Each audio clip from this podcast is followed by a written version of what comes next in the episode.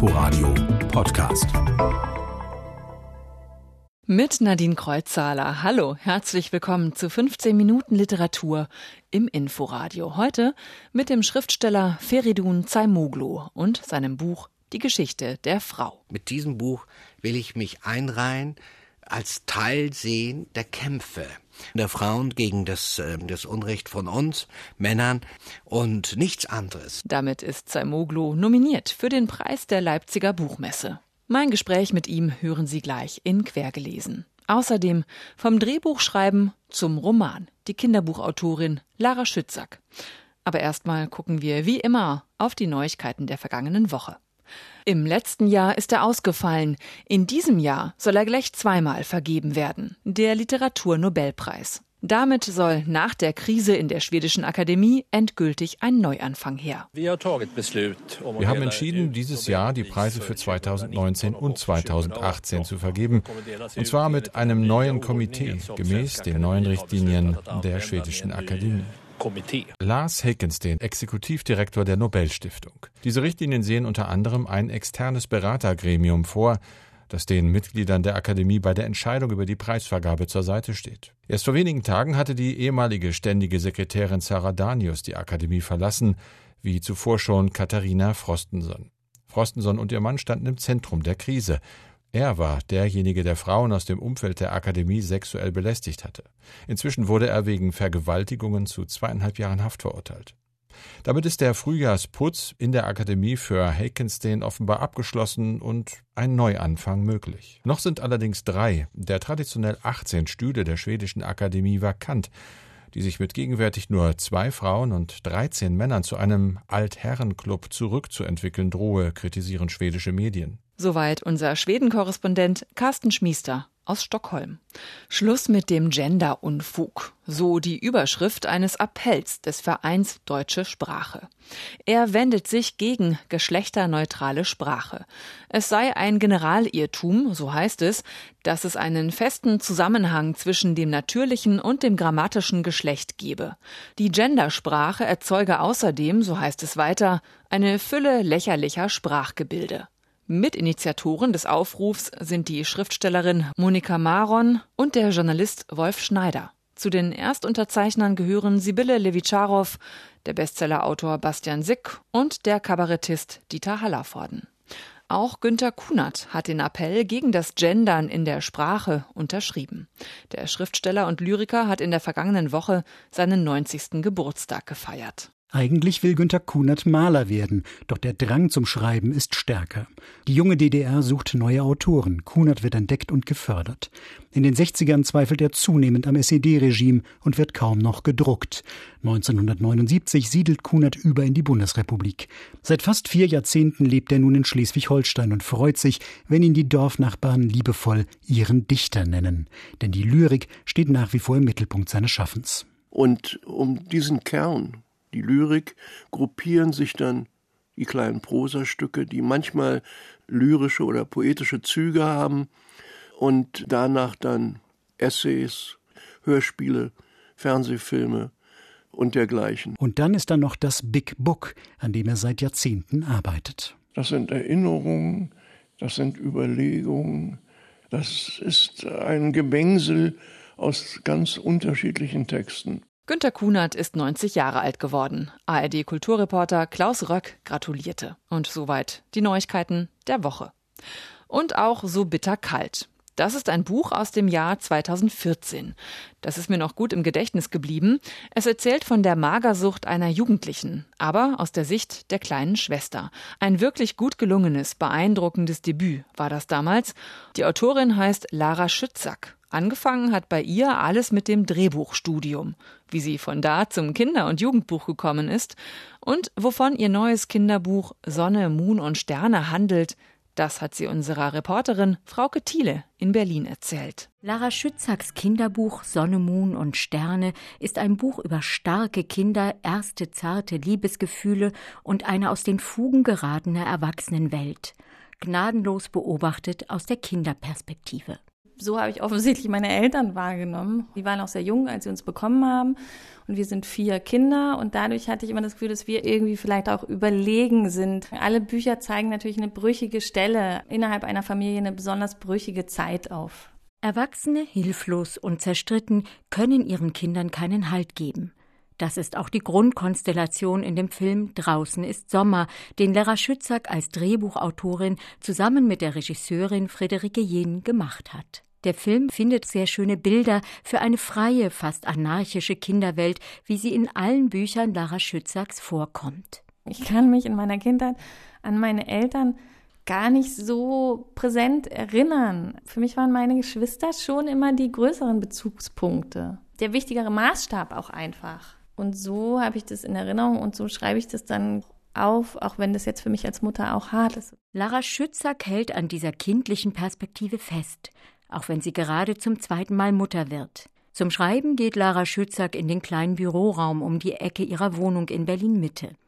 Den teilt sie sich mit der Regisseurin Friederike Jehn. Sie arbeiten gerade an der Verfilmung des Jugendbuches und auch so bitterkalt.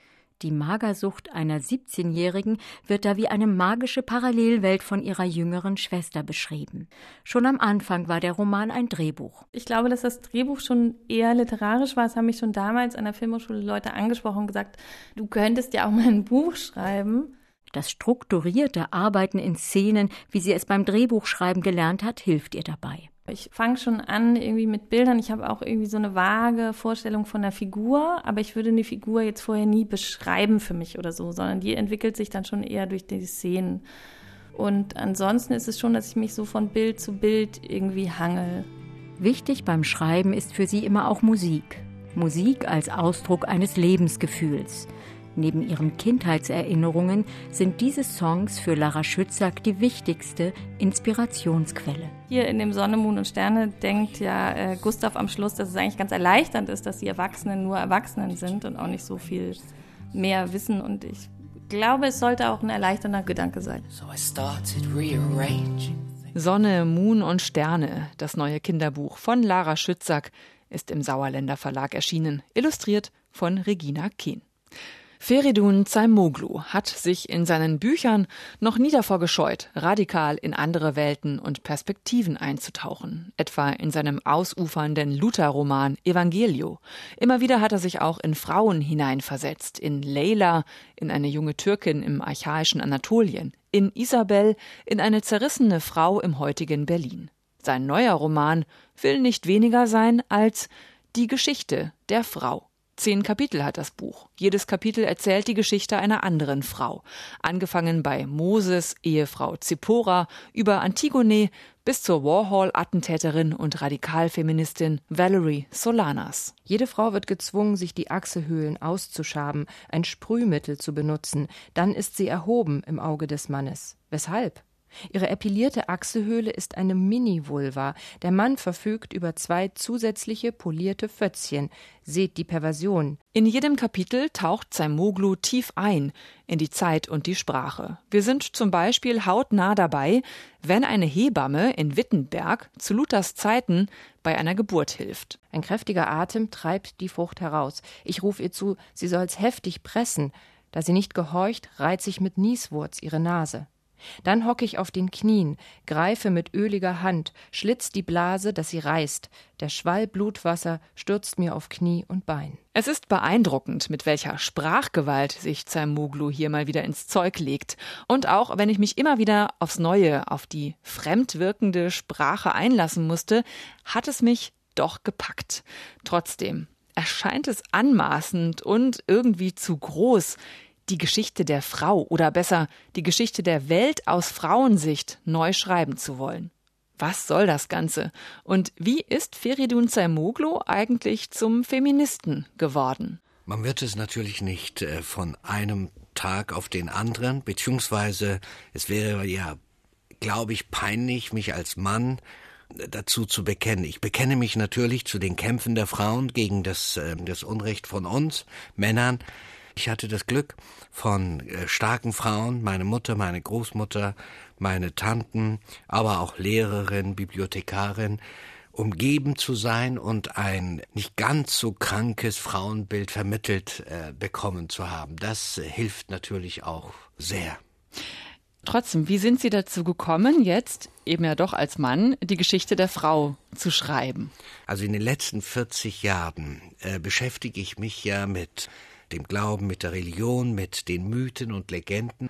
Und ich bin dann immer wieder darauf gestoßen, dass eine ganz bestimmte Geschichte erzählt wird. Es wird die Geschichte erzählt von Männern, die Heil und Heilung stiften, die gewissermaßen die Erretter und Erlöser sind, strahlende Helden und die Frauen sind immer Stichwortgeber.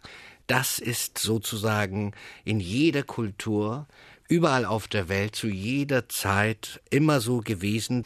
So, und da komme ich als Geschichtenerzähler, als Romancier und als Mann und sage, es ist möglich, mit den Mitteln der Literatur und der Sprache auf dem Papier sich anzuverwandeln in die jeweilige Frau. Es ist in diesem Buch vielleicht der Wunsch, mit so einer stinkenden Harmonie und Harmoniesucht aufzuräumen und auf die Kämpfe der Frauen einzugehen, auf die lange Tradition. Haben Sie das Gefühl, dass es eine Harmoniesucht gibt, was da gerade so feministische Themen anbelangt? Also es sind mir zu viele Leute, Männer, ich, äh, äh, unterwegs, die dann sagen, ach hör doch auf, äh, es gibt doch solche und solche, damit kommen wir aber nicht weiter. Äh, oft höre ich dann, ja, also die Frauen, die darfst du ja nicht idealisieren. Nein, aber hier geht es ja darum, um die Frage, wieso Frauen dämonisiert werden seit Jahrhunderten. Ich habe deswegen das Buch enden lassen mit der militanten Radikalfeministin. Ich glaube schon, dass es gut ist, wenn man sagt, nein, keine Kompromisse. Nein, diese Art der, na, wie soll ich sagen, Berlin Mitte Häschen Liberalität, die die will ich nicht. Sie versetzen sich ja in Ihrem Buch in sehr unterschiedliche Frauenfiguren in sehr unterschiedlichen Epochen hinein. Wie geht denn das eigentlich praktisch vonstatten? Wie machen Sie das? Es gibt für mich keine Trennung und jetzt werde ich wieder pathetisch zwischen mir als Literaten und als Privatperson. Wenn ich denn für eine Geschichte brenne, wie hier, dann geht es äh, bis an die Grenze meiner Belastbarkeit. Klar, im Anfang steht die Idee, dann das Quellenstudium, dann die Recherche, die harte Recherche, dann mache ich Gewaltmärsche, ich, ich muss rausgehen, ich darf nicht in der Stube hocken als äh, blasser Lemming, das geht nicht. Es darf kein Abstand sein zwischen mir und der Figur, dann bin ich die Figur, das geht über mehrere Wochen, was ich jetzt so erzähle. Und äh, es geht so weit, dass ich keinen Hunger mehr habe, dass ich nur noch Wasser trinke, bis ich dann die Geschichte habe. Und dann setze ich mich hin und schreibe es ganz kalt. Also das ist eine richtig körperliche Arbeit, die Sie da auch fordert und, und auch auszehrt, ne? Es gibt Leute, die ins Fitnesscenter gehen. Ich schreibe bei jedem Buch nehme ich fünf, sechs Kilo ab, manchmal mehr und dann nehme ich wieder zu. Einige sagen völlig zu Recht, der Mann spinnt, aber ich darf wirklich, ich darf ja nicht schummeln. Es ist tatsächlich so blöd dramatisch. Im Buch vorne heißt es ja, vorangestellt, also den Geschichten vorangestellt, nach ihren Siegen lernten die Männer Ruhmestaten zu erdichten. Sie schrieben sich erlügend ihre Sagen. Dies ist der große Gesang, der ihre Lügen tilgt. Es spricht die Frau. Also sie stellen sich schon hin und sagen, okay, jetzt es muss mal jemand kommen und jetzt mal für die Frau hier eine Lanze brechen und die Geschichte richtig stellen. Warum dieses große? Mit diesem Buch will ich mich einreihen als Teil sehen der Kämpfe und nichts anderes sonst. Und hier komme ich, mache mich natürlich ordentlich lächerlich. Ist es denn auch als Provokation? Könnte man es auch als Provokation verstehen? Mit Verlaub, so Provokation ist was für Bettnässer, aber nichts für mich. Nein, es ist leider Gottes ernst gemeint von mir. Feridun Zamoglu. Die Geschichte der Frau ist bei Kiepenheuer und Witsch erschienen und ist für den Preis der Leipziger Buchmesse nominiert. Der wird am ersten Messetag am 21. März verliehen. Ja, das war quergelesen für heute. Bleibt noch der letzte Satz. Bei uns wie immer der erste aus einem aktuellen Roman. Diesmal kommt er aus Lieber woanders von Marion Brasch. Der Plan ist ganz einfach. Das sind zwei Leute an verschiedenen Orten. Morgen Abend liest die Radio 1 Moderatorin und Schriftstellerin Marion Brasch um 20 Uhr im Pfefferberg Theater im Prenzlauer Berg. Und damit sage ich Tschüss. Einen schönen Sonntag noch, wünscht Nadine Kreuzzahler. Inforadio Podcast.